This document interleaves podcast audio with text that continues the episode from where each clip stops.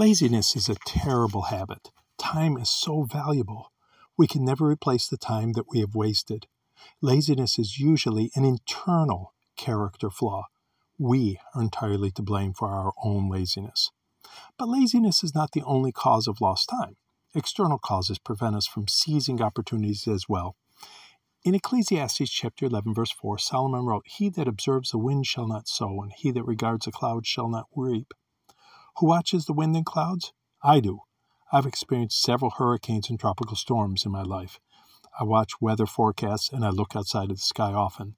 I definitely pay attention to weather. However, many farmers have a rule about watering their crops. Even if rain has been forecast for their area, many farmers still water their crops. You're never certain when or if the predicted rain will actually materialize. You never really know how much rain your land will receive.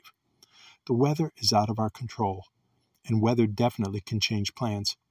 Yet, many times, I did not cancel my plans in spite of predicted rain. I would pray for the rain to hold off, and quite often the rain did not affect my area. I was grateful that I went ahead with my plans in spite of the prediction.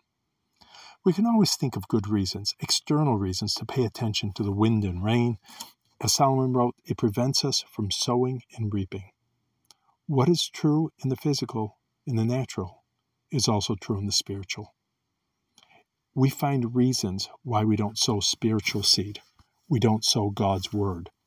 We observe the clouds and refrain from sharing the words of life, and we may never have that opportunity again. There's wind and there's rain. Oh, the person doesn't want to listen. Oh, I don't have time. Oh, I'm not the right person. The list goes on and on, and we don't sow seeds. Do I look at the rain and clouds? Most definitely I do. Do I often decide to continue my plans anyway and plant seed? Quite often I do. Solomon was trying to teach us something. Earlier in the book of Ecclesiastes, Solomon said, For everything there's a time and a purpose under heaven. And he gives a list of contradictory things or opposite things. There's a time to plant, a time to sow, a time to build, a time to tear down. There's a time to watch the rain and look for rain and, and observe the wind.